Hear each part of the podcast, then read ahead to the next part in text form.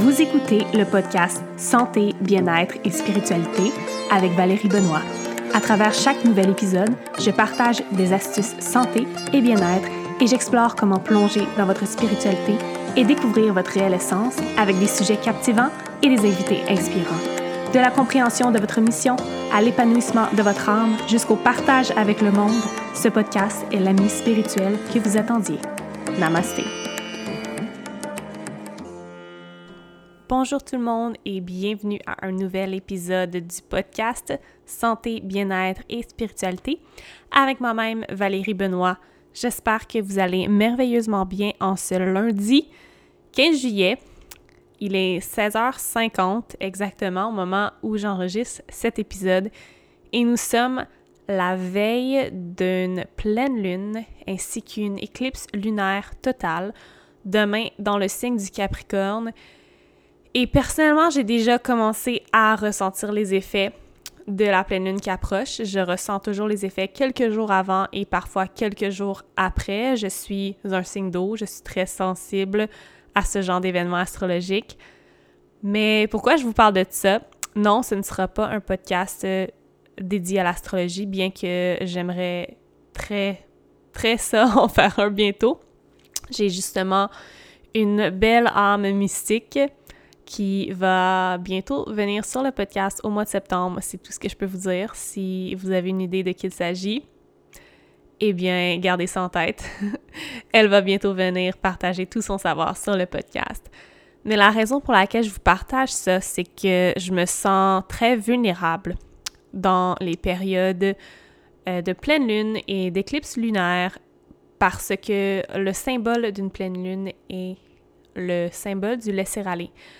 Euh, c'est un moment du mois où certaines choses qui nous servent plus peuvent remonter à la surface et ces choses-là doivent être libérées. Pour moi, euh, j'ai eu quelques révélations dans les derniers jours. En fait, en, en ayant une belle conversation avec ma belle amie Amélie Riendo sur le podcast que vous avez probablement déjà écouté, euh, c'est l'épisode 26, donc l'épisode précédent, ainsi que son épisode qui est maintenant en ligne aussi sur son podcast, je crois épisode 35, sur son podcast Into Your Power. Donc, euh, après avoir eu cette conversation-là avec Amélie et juste en suivant son parcours depuis la dernière année, euh, elle a montré beaucoup de vulnérabilité quant à son épisode de violence conjugale. Également, j'ai écouté le dernier épisode de Vanessa DL sur son podcast Mystique où elle parle de ses expériences avec l'abus sexuel depuis son jeune enfance.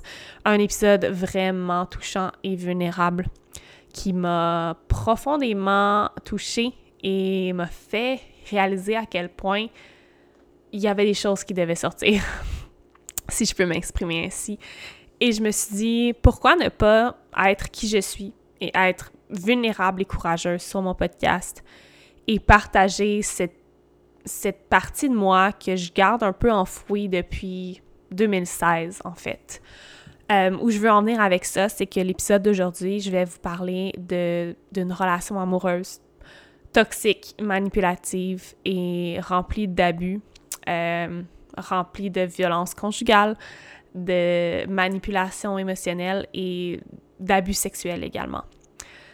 J'ai jamais partagé ça j'ai jamais partagé les détails, en fait, de cette relation-là. J'ai partagé un peu de, la surface de ce qui est arrivé. J'ai mentionné souvent une relation toxique, j'ai mentionné de la manipulation, mais j'ai jamais plongé dans les détails de qu'est-ce qui m'est arrivé avec vraiment personne. J'ai raconté quelques incidents à certaines amies, mais on dirait que je m'en suis toujours voulu pour cette relation-là. J'ai mis la faute sur mes propres épaules. J'ai comme pris la responsabilité entière de tout ce qui est arrivé dans cette relation amoureuse-là. Puis je me suis dit que ça valait pas la peine que je le raconte parce que c'est moi qui avais été naïve, c'est moi qui avais cru, c'est moi qui, qui, avait, qui aurait dû voir les signes. Mais après beaucoup de réflexion, après avoir vu le et entendu les témoignages de personnes que, que j'admire énormément, ça me fait réaliser que je pense que ça allait me faire le plus grand bien d'en parler peut-être que j'allais aider d'autres femmes et surtout peut-être que ça allait m'enlever un poids immense sur les épaules que je garde depuis 2016, mais sans trop m'en rendre compte. De finalement un peu m'enlever cette responsabilité-là. Donc, pour cet épisode-là, je vais relater des faits. Euh, je vais utiliser des noms et je veux pas, en fait, utiliser de faux noms. Donc, le nom, les noms que vous allez entendre là-dedans, ce sont les vrais noms. Et la raison pourquoi je vais mentionner le nom de la personne, c'est premièrement parce que c'est plus facile pour moi que d'inventer un faux nom. Je trouve que c'est juste plus facile de raconter les vraies choses quand j'utilise le vrai nom. Mais aussi parce que la personne ne parle pas français. Elle n'a plus aucun moyen de communiquer avec moi, en fait. Et il y a un gros 0% de chance qu'elle vienne écouter ce podcast-là parce qu'il n'y a plus de contact et parce qu'elle ne comprendrait absolument rien de toute façon. Donc, on va utiliser le vrai nom, on va utiliser les vrais endroits et tout ça. Donc, il n'y a, pas de danger de toute façon. Et pourquoi, pourquoi utiliser un faux nom dans, dans ce cas-là? Et je veux aussi euh, m'excuser peut-être à l'avance si certains faits relatés sont un peu décousus, euh, s'il y a des émotions qui remontent. J'ai beaucoup refoulé plusieurs événements que j'ai vécu avec cette personne-là, justement parce que je me suis dit c'est ma faute de toute façon, c'est moi qui n'avais pas vu les signes, c'est moi qui ai été naïf, c'est moi qui m'ai laissé me faire manipuler, etc. Donc, il y a certains faits que je vais revivre en vous racontant ma relation amoureuse toxique. Euh, si certaines choses, choses sont un peu plus décousues et difficiles à comprendre, je m'en excuse. C'est juste parce que ça fait très longtemps que j'ai pas revécu tout ça et je ne l'ai jamais raconté. Donc, commençons avec le commencement. Euh, en 2016, en fait, début 2016, je suivais cette personne-là du nom de Joe sur Instagram et sur euh, toutes ces plateformes de réseaux sociaux. Euh, cet homme-là, de 34 ans à l'époque, et en 2016, j'en avais 22. En fait, cet homme-là, c'était une personnalité fitness qui offrait des entraînements, euh, qui avait été sur plusieurs covers de magazines. il avait été en relation avec une, une fitness model très connue pendant quelques temps également. C'est une des raisons pour laquelle je l'avais connue, parce que je suivais cette femme-là que j'admirais. Et elle était en couple avec cet homme-là. Puis, il y avait, il y avait une façon de s'exprimer qui, qui m'attirait beaucoup. Euh, il, il déformait des mythes, euh, il parlait des vraies choses, il y avait une approche scientifique quant à l'entraînement, au fitness, à la nutrition. Euh, il mettait un peu au grand jour les, les mensonges de l'industrie.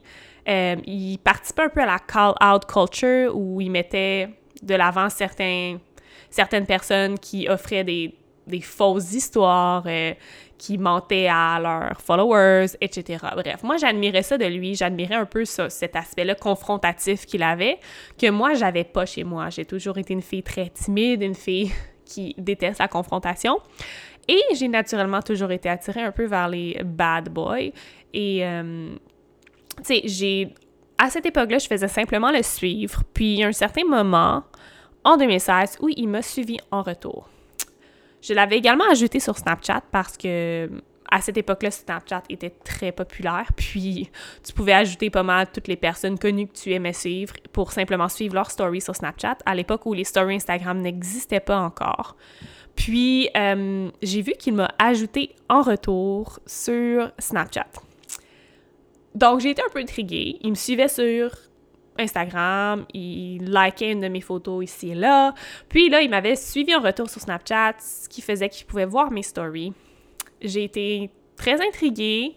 Euh, puis j'ai remarqué qu'il commençait à interagir à mes stories Snapchat. Donc, il répondait parfois avec un bonhomme qui rit. Euh, puis, ça a été nos premières euh, interactions.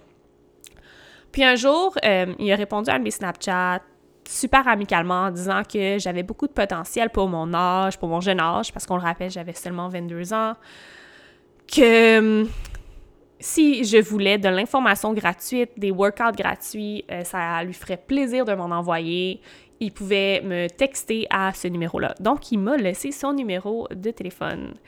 Et moi, j'étais super impressionnée parce que cet homme-là était très connu du milieu, euh, un peu bad boy, je le trouvais de mon goût. Euh, j'avais toujours eu une attirance un peu vers les, les gars plus vieux. Euh, c'est sûr que moi, je savais pas exactement quel âge il avait, mais je savais qu'il avait qu'il était plus âgé que moi. Mais bref, je me suis dit pourquoi pas, écoute, des workouts gratuits, de l'information, ça peut être super. Donc, on a commencé à se texter. Puis rapidement, il, il me donnait beaucoup, beaucoup de compliments. Euh, il essayait de me faire rire. C'était super amical, c'était super doux et gentil. Puis, il a commencé à avoir du flirt. On était au mois de mars 2016. Mars-avril, euh, on commence à se texter un peu plus ici et là. Puis, à un certain moment, on se texte, puis il aime pas qu'est-ce que je lui dis. Et il me répond de manière très abrupte que j'aurais pas dû dire ça, puis que ça lui tente plus de me parler. Et quand je vous dis c'est un peu décousu, c'est que j'ai tellement refoulé ça que il y a beaucoup de choses que je sais plus qu'est-ce que je lui disais, puis que lui me répondait quelque chose, mais que je sais qu'à un certain moment, il y avait un clash, puis qu'on se parlait plus pendant un certain temps. Puis là, je sais qu'à un certain moment, il a juste arrêté de me parler, arrêté de me texter. Puis, ben moi, ça, je m'en faisais pas plus que ça. On avait simplement texté un petit peu, puis échangé, mais pas plus. Puis, début du mois de mai, soudainement, il me réenvoie un message. Euh, on recommence à se reparler, puis rapidement, il devient très, très euh, séducteur euh, moi, je me laisse emporter parce qu'il est excellent avec les mots. Il écrit de belles choses, puis il me fait sentir bien à propos de moi-même. Il m'envahit de compliments, autant sur ma personnalité, sur qui je suis, que sur mon apparence. Puis je vois qu'il est très intelligent. Il a une façon de me cerner qui est vraiment minutieuse. Il est capable de voir à l'intérieur de moi quels sont mes traits de personnalité, euh, comment je réagis, bref, je suis capable de voir que c'est une personne très intelligente qui est capable d'analyser les gens. Puis, à la fin du mois de mai, euh, il m'avoue qu'il est complètement en amour avec moi. Puis, le même jour, je reçois un bouquet de fleurs qui est envoyé à mon travail. Et là, je suis complètement déboussolée, mais charmée. Personne ne m'a jamais fait ça. Il y a une petite carte qui vient avec, euh, qui déclare vraiment à quel point je suis une femme formidable, puis que je suis super spéciale. Moi, j'ai jamais eu de relation amoureuse. Et j'ai 22 ans, j'ai eu quelques flings ici et là, j'ai fréquenté des gars. Mais jamais j'ai eu une relation amoureuse sérieuse où j'étais avec une personne pendant plusieurs mois, plusieurs années. J'ai pas beaucoup d'expérience avec les hommes et les gars en général. Et là, bah, pour moi, c'est comme wow, c'est incroyable ces témoignages-là. Et je me laisse complètement emporter. Euh, il continue à m'envoyer des fleurs chaque semaine, parfois deux fois par semaine, chez moi comme à mon travail.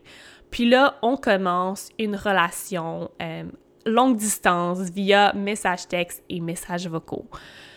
Euh, ça va bien, c'est sûr. Mais soudainement, je me rends compte qu'il y a des signes, il y a de la manipulation, il y a des choses qui clochent. Euh, première chose, c'est que il sait exactement l'heure à laquelle je me lève et l'heure à laquelle je veux aller me coucher. Et il m'envoie des messages toute la journée, presque à chaque heure.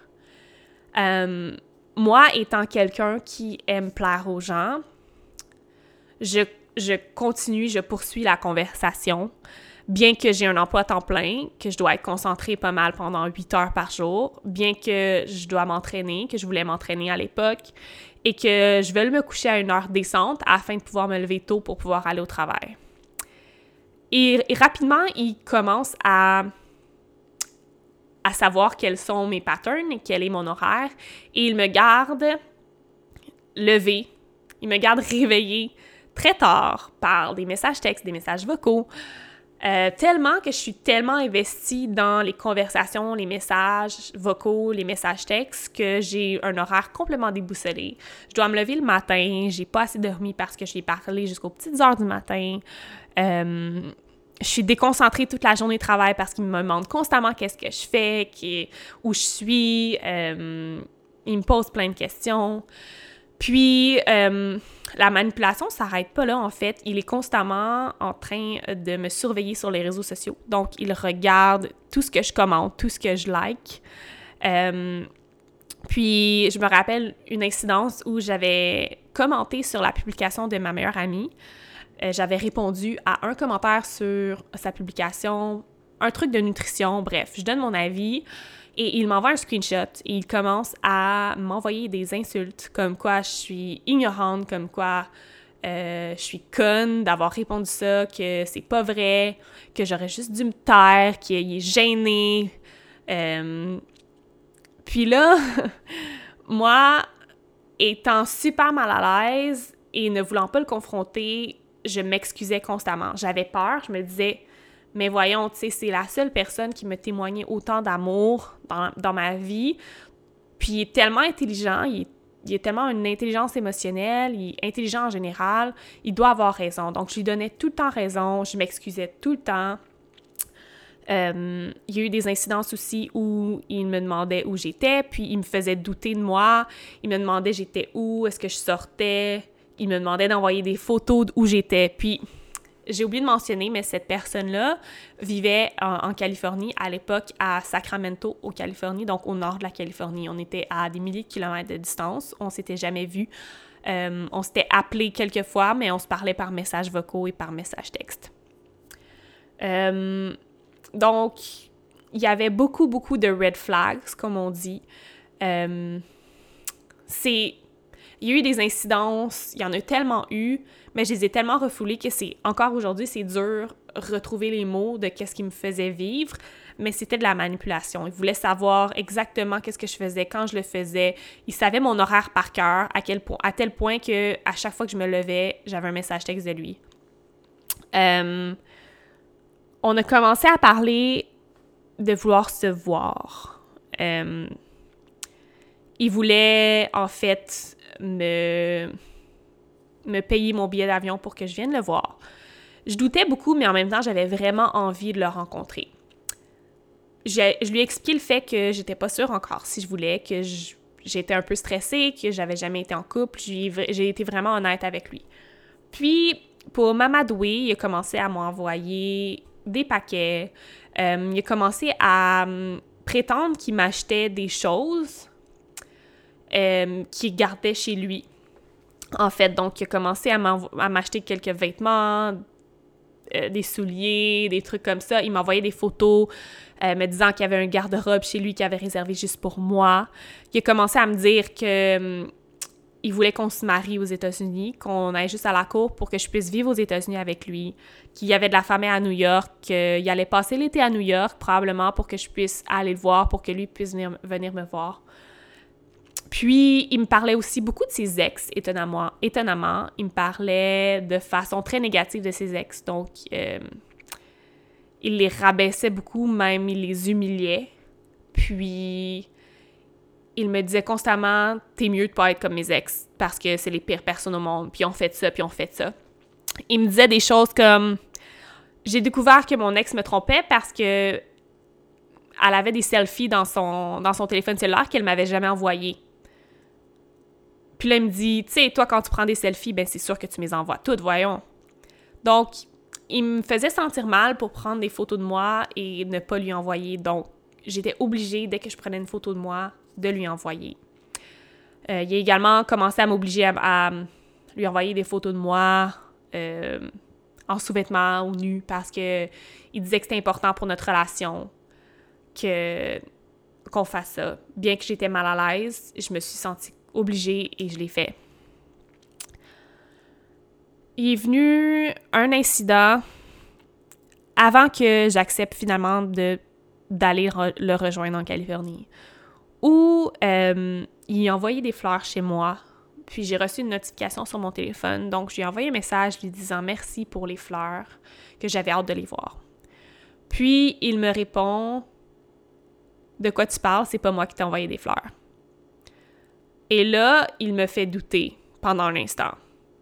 Bien qu'au fond de moi, j'étais certaine que c'est lui qui m'avait envoyé des fleurs, parce que c'était la seule personne qui m'en envoyait.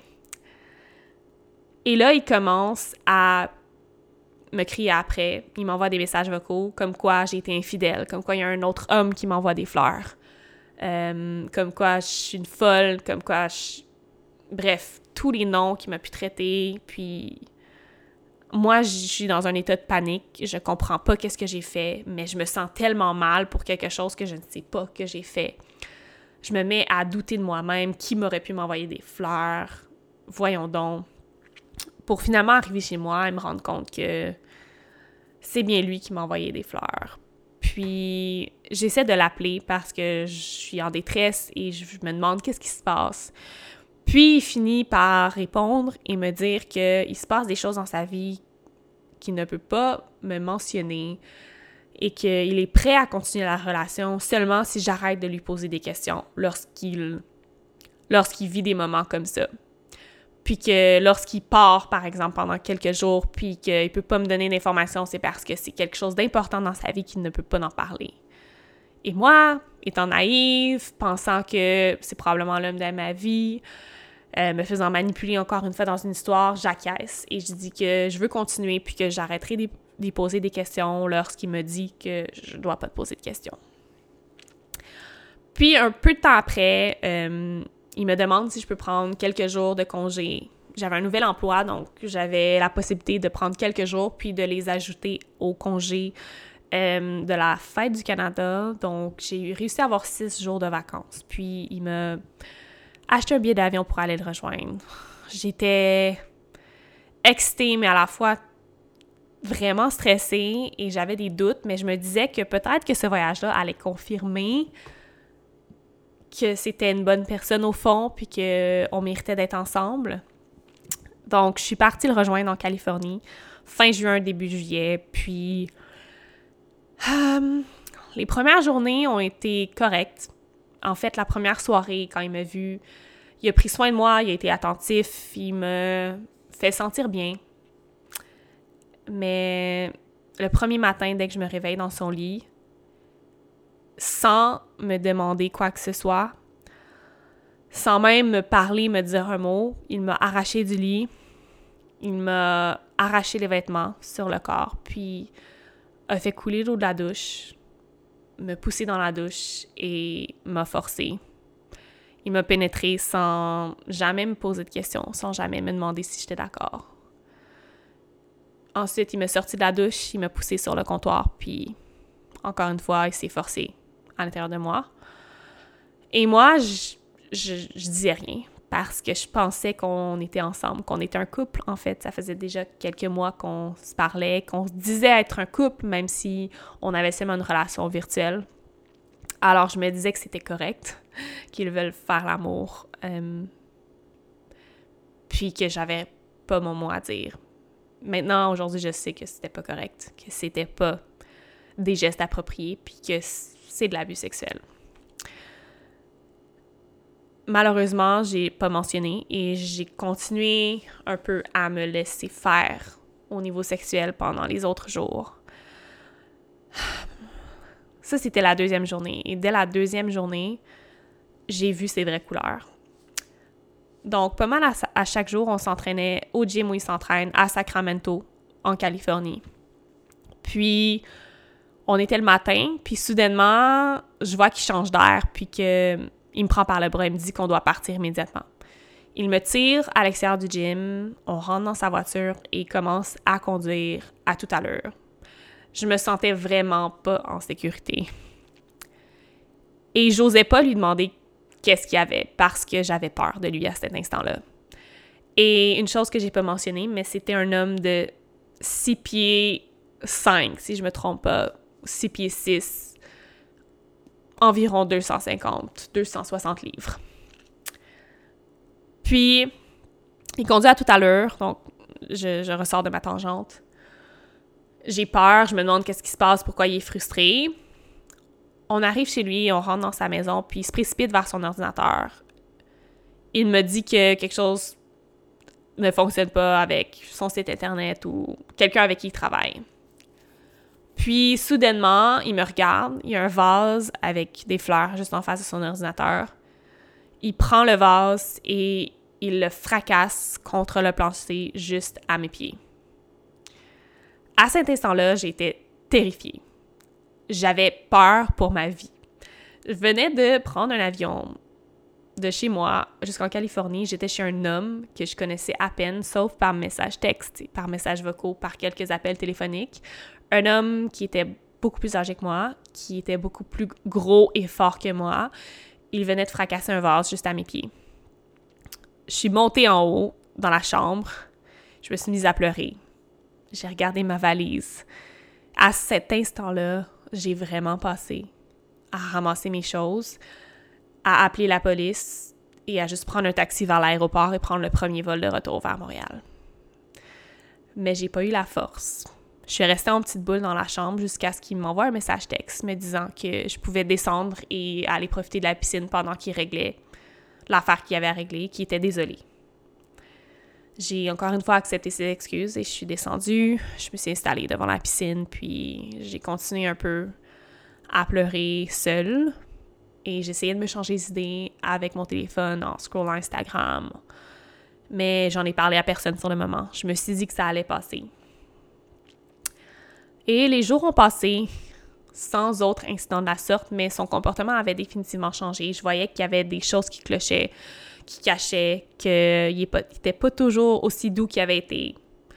Euh, qui était toujours pressé, qui dominait beaucoup la relation, qui décidait de qu'est-ce qu'on faisait, d'où on allait, euh, la façon qu'il avait de me prendre par le bras, qui était très dure, forcée, la façon qu'il avait de décider qu'est-ce qu'on faisait, qu'est-ce que je portais cette journée-là, euh, la façon qu'il avait de m'enlever mon téléphone cellulaire pour la journée en me disant que j'allais être plus présente, j'avais pas besoin de mon téléphone cellulaire, mais au fond, c'est parce que il savait que c'était un moyen de communication vers l'extérieur.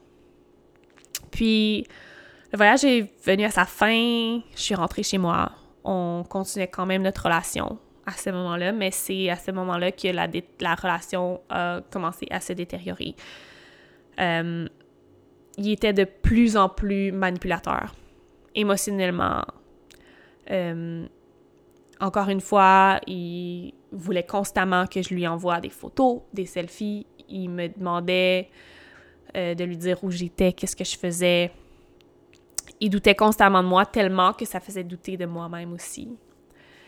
Il continuait à parler de scénarios rêveurs, de sorte que on allait sûrement vivre ensemble, on allait se marier, que quand on allait vivre ensemble, c'est comme ça que ça allait être, puis c'est qu'est-ce que j'allais faire, que j'allais travailler pour lui, que j'allais plus avoir besoin de l'emploi que j'ai en ce moment, il est venu un temps où il a décidé qu'il venait à Montréal sans trop me demander. Euh, je me rappelle que la veille, on avait eu un argument. En fait, il m'avait demandé qu'est-ce que je faisais. Je lui avais dit que j'étais à l'extérieur et il avait il avait juste une colère, comme quoi je devais pas sortir à cette heure-là, que je devais être chez moi. Il s'était mis à douter que j'étais avec un autre homme, que je sortais avec mes amis, que je faisais la fête, puis il voulait pas. Puis après, lui, il a commencé à dire qu'il sortait lui aussi puis qu'il buvait. Pour finalement m'avouer qu'il était au gym. Bref. C'était le genre de. C'était le genre de manipulation qui me faisait. Il me manipulait au point de me faire croire quelque chose pour finalement me dire Ben non, regarde, je fais juste ça. Tu vois, te paniquer pour rien. J'étais juste au gym.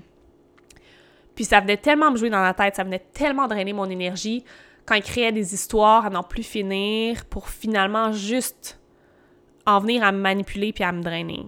C'était très calculé son affaire. Puis je me suis couchée ce soir-là tellement fâchée contre lui, avec dans la tête que j'allais probablement mettre fin à la relation parce que j'en avais assez. Mais comme s'il avait deviné, le lendemain matin, j'ai un texte de lui puis il me dit Est-ce que tu veux toujours que je vienne à Montréal parce que j'ai des billets d'avion que je pourrais acheter Et j'ai cédé, j'ai dit que oui, je voulais qu'il vienne à Montréal, que peut-être ça allait être différent. Il venait à Montréal pour trois jours seulement, un week-end. Puis ça a été les trois jours les plus atroces de ma vie. Je suis allée chercher à l'aéroport, déjà là, même pas un bonjour, même pas, même pas un, bec, puis on était ensemble. il avait l'air déconcerté. Ensuite, on est embarqué dans ma voiture, je voyais qu'il était sur son téléphone cellulaire. Puis du coin de l'œil, j'ai comme rapidement vu que c'était la photo d'une femme sur son téléphone. On est arrivé à la chambre d'hôtel qu'il avait louée. Première chose qu'il a faite, c'est qu'il s'est forcé sur moi encore une fois. Puis après ça, il a juste décidé qu'on allait manger, peu importe, la première place. Bref, ces trois jours-là, ça a été pas mal l'enfer. La deuxième journée, il s'est juste fâché parce que il y avait trop de trafic dans la ville parce qu'il y avait un certain événement. Il m'a laissé seul dans la chambre, il est parti, il est revenu. Euh, il me parlait à peine, à part si c'était pour me lâcher des, des calls, pour me, pour me un peu me réprimander parce que je faisais pas ça, parce que j'étais trop comme ça, parce que je m'étais pas habillée convenablement, puis à ce point-là, j'avais juste hâte qu'il parte puis de retourner chez moi parce que je me sentais tellement pas bien, je me sentais pas en sécurité.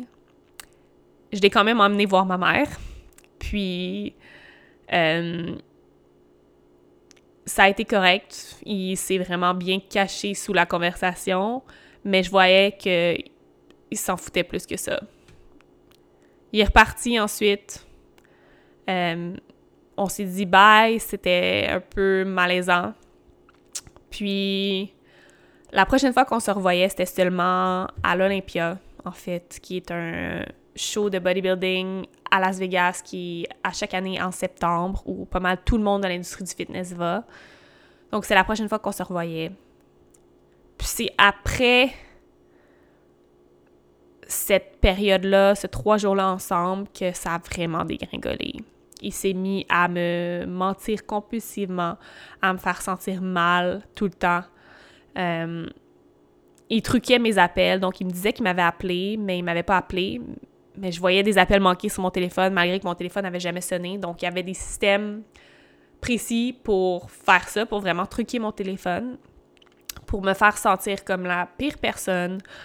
Euh, il me parlait pas pendant un certain nombre de temps, puis après ça, il me disait que c'est moi qui n'y avais pas parlé, puis que moi, j'investissais pas dans la relation. Toute la faute était toujours remise sur moi. Moi, j'étais jamais assez investie, j'étais pas assez présente, j'y parlais pas assez de qu'est-ce qui se passait. Euh, bref, je voyais la fin de la relation venir, puis j'avais vécu assez de moments embarrassants, humiliants, émotionnellement drainants.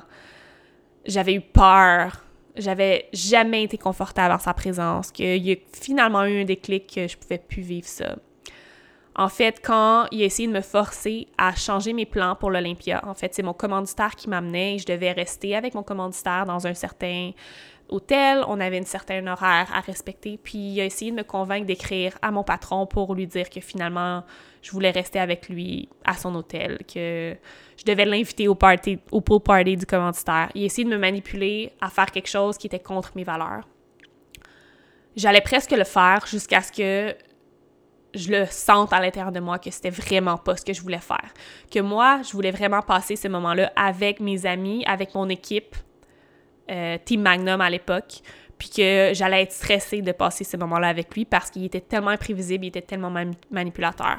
Donc, je lui ai dit, finalement, j'ai dit, regarde, non, ça, ça arrivera pas. Il m'a traité tous les noms, il m'a dit que c'était fini, que j'étais que j'étais pas, qu'il allait juste se trouver une nouvelle blonde, qu'il avait pas besoin de moi.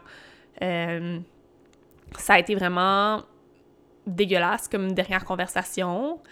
Mais à l'Olympia, il a de me recontacter, de reprendre contact avec moi. Euh, j'ai presque été amadouée jusqu'à ce que je lui dise, je lui réponde pas, que je lui dise non. Puis jusqu'à ce qu'il m'envoie encore une fois les pires insultes, qu'il me dise qu'il allait m'humilier, qu'il me dise que j'étais la pire, j'embrassais mal, que j'étais unfuckable, qu'il y avait vraiment gaspiller son temps avec moi, que personne n'allait jamais m'aimer, qu'il voulait que je lui renvoie toutes les choses qu'il m'avait achetées. Euh, bref, ça a été une terminaison assez intense. Euh, mais j'ai pris la bonne décision parce que c'était la relation la plus toxique dans laquelle j'avais jamais été.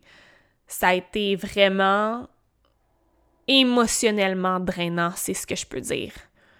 Puis la raison pourquoi je partage ça aujourd'hui, aussi décousu que ça puisse être, je sais que j'ai. Il y a tellement de choses qui se sont passées dans ces six mois, presque huit mois-là qu'on a été ensemble, entre guillemets. À chaque jour, quelque chose de nouveau. Puis pourquoi je partage ça, c'est parce que je veux vraiment me libérer de ce fardeau-là. J'ai tellement longtemps pensé que c'était ma faute, que c'était ma responsabilité parce que moi, j'avais été la conne qui avait accepté une relation longue distance virtuelle, une relation basée sur des messages textes et des messages vocaux et des appels téléphoniques. C'est moi qui avais décidé d'aller là-bas, que je l'avais laissé venir à Montréal. C'est moi qui n'avais pas vu les signes précurseurs, que j'avais pas réalisé que c'était une personne narcissique puis qui avait des troubles de personnalité limite, des troubles bipolaires, puis qui était juste evil en gros, que c'était juste une mauvaise personne. Je m'étais mis la responsabilité toute sur mes épaules pour tout ce qu'il m'avait fait. Encore aujourd'hui, je suis d'accord pour dire que c'est moi qui ai manifesté cet homme-là dans ma vie parce qu'à l'époque, j'étais complètement déconnectée de mon corps. J'avais une relation très nocive avec mon corps, avec moi-même. J'avais aucune confiance en moi j'étais pas capable de m'exprimer dans mon authenticité. Donc, j'ai manifesté cet homme-là dans ma vie qui était un peu le contraire, qui était narcissique, qui était manipulateur, qui était. Euh, qui avait un trouble de personnalité, clairement. Mais c'est pas à moi de prendre la responsabilité de ses actes et de la façon dont il m'a manipulé. Puis j'ai pas à prendre la responsabilité de m'être laissé manipuler parce que j'étais vulnérable à cette époque-là. Puis j'avais vraiment besoin de comme laisser ce fardeau-là aller de mes épaules puis un peu de, de délaisser justement ce sentiment de culpabilité, ce sentiment de honte et de responsabilité. J'ai tellement longtemps eu honte de cette relation-là. Et c'est pour ça que c'est seulement la première fois que j'en parle. Parce que ça semble sorti tout droit d'un roman, un roman fictif. Parce qu'il y a tellement de choses que, que je raconte, puis les gens font Quoi? C'est arrivé ça? Ben voyons donc ça n'a pas de sens, c'est bizarre. Puis c'est ça, cette relation-là, c'était vraiment bizarre, c'était malsain, c'était toxique, c'était un... c'était complètement imagé, imaginaire. Tout ce qui me racontait, toutes les choses qui me fait croire. Puis pendant ce temps-là, lui, il faisait ça à d'autres femmes. Donc, j'étais pas la seule fille qui voyait. J'étais pas la seule fille à qui il faisait croire qu'il avait une relation avec. Par la suite, j'ai découvert qu'il y avait d'autres femmes, toutes un peu dans le même style que moi. Beaucoup de Canadiennes, donc beaucoup de femmes à l'étranger. Et toutes des femmes qui étaient dans le monde du fitness, qui faisaient du fitness modeling. Donc, il y avait un certain type de personnalité de corps. Donc, ils savaient choisir ses cibles. Puis, j'ai comme senti le besoin, avec l'énergie de la pleine lune en Capricorne qui s'en vient demain, l'éclipse totale lunaire, de juste laisser aller ça dans l'univers. Puis de me pardonner de m'être mis autant de pression, de m'être mis autant de responsabilité pour cette relation-là, d'avoir senti autant de honte d'avoir vécu ça. Puis vraiment de m'envoyer de l'amour et de la compassion pour avoir traversé ça, pour avoir laissé cette expérience de vie-là me faire grandir.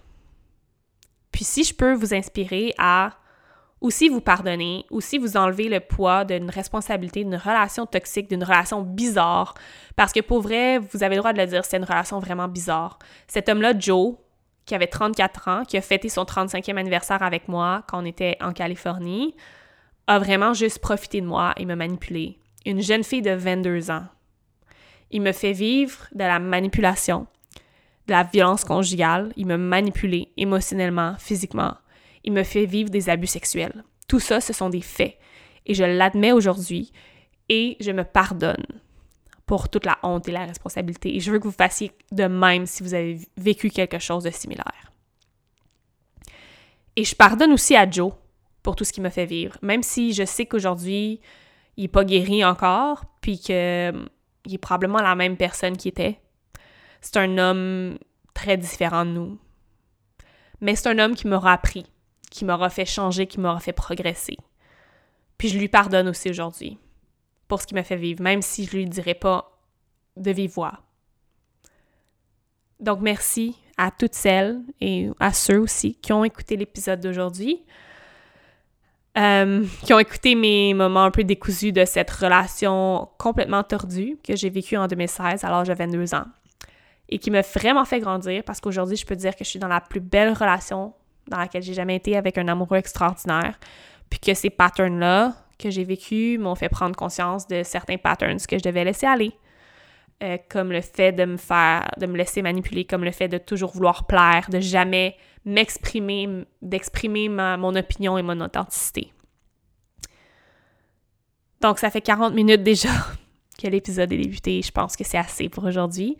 Euh, cet épisode-là est publié le mercredi 17 juillet, donc on va être le lendemain de la pleine lune et de l'éclipse lunaire totale. Si vous sentez encore des énergies, c'est correct. Prenez le temps de méditer, prenez le temps d'écrire et de laisser aller ce qui vous ne sert plus, que ce soit une relation comme je l'ai fait ici, que ce soit des vieilles croyances limitantes, des blocages. Je vous envoie tout mon amour, toute ma lumière, tout mon courage. Et on se dit à un prochain épisode. Namaste.